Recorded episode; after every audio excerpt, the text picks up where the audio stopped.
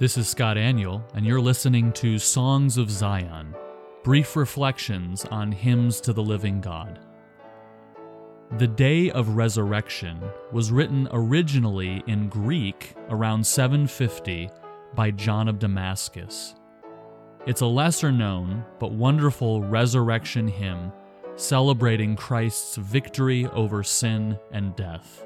It was translated into English by John Mason Neale as part of the Oxford movement in the 19th century. The hymn paints beautiful pictures of Christ's resurrection and its benefits for those who believe.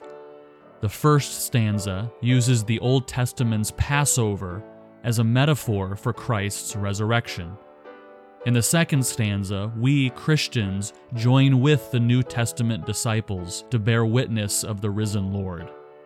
And then the third stanza invites all creation to join in praise of the risen Christ. The tune Lancashire, composed also in the 19th century by Henry Thomas Smart, fits this text perfectly, with its strong harmonies and melodic sequences building progressively to a climax in the final line, where, in the third stanza, we proclaim, For Christ the Lord hath risen. The text reads, The day of resurrection, earth, tell it out abroad the Passover of gladness, the Passover of God. From death to life eternal, from this world to the sky, our Christ hath brought us over with hymns of victory.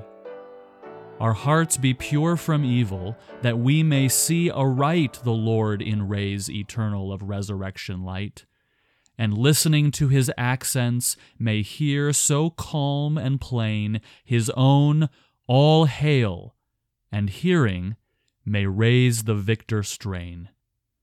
Now let the heavens be joyful, let earth the song begin, let world resound in triumph, and all that is therein.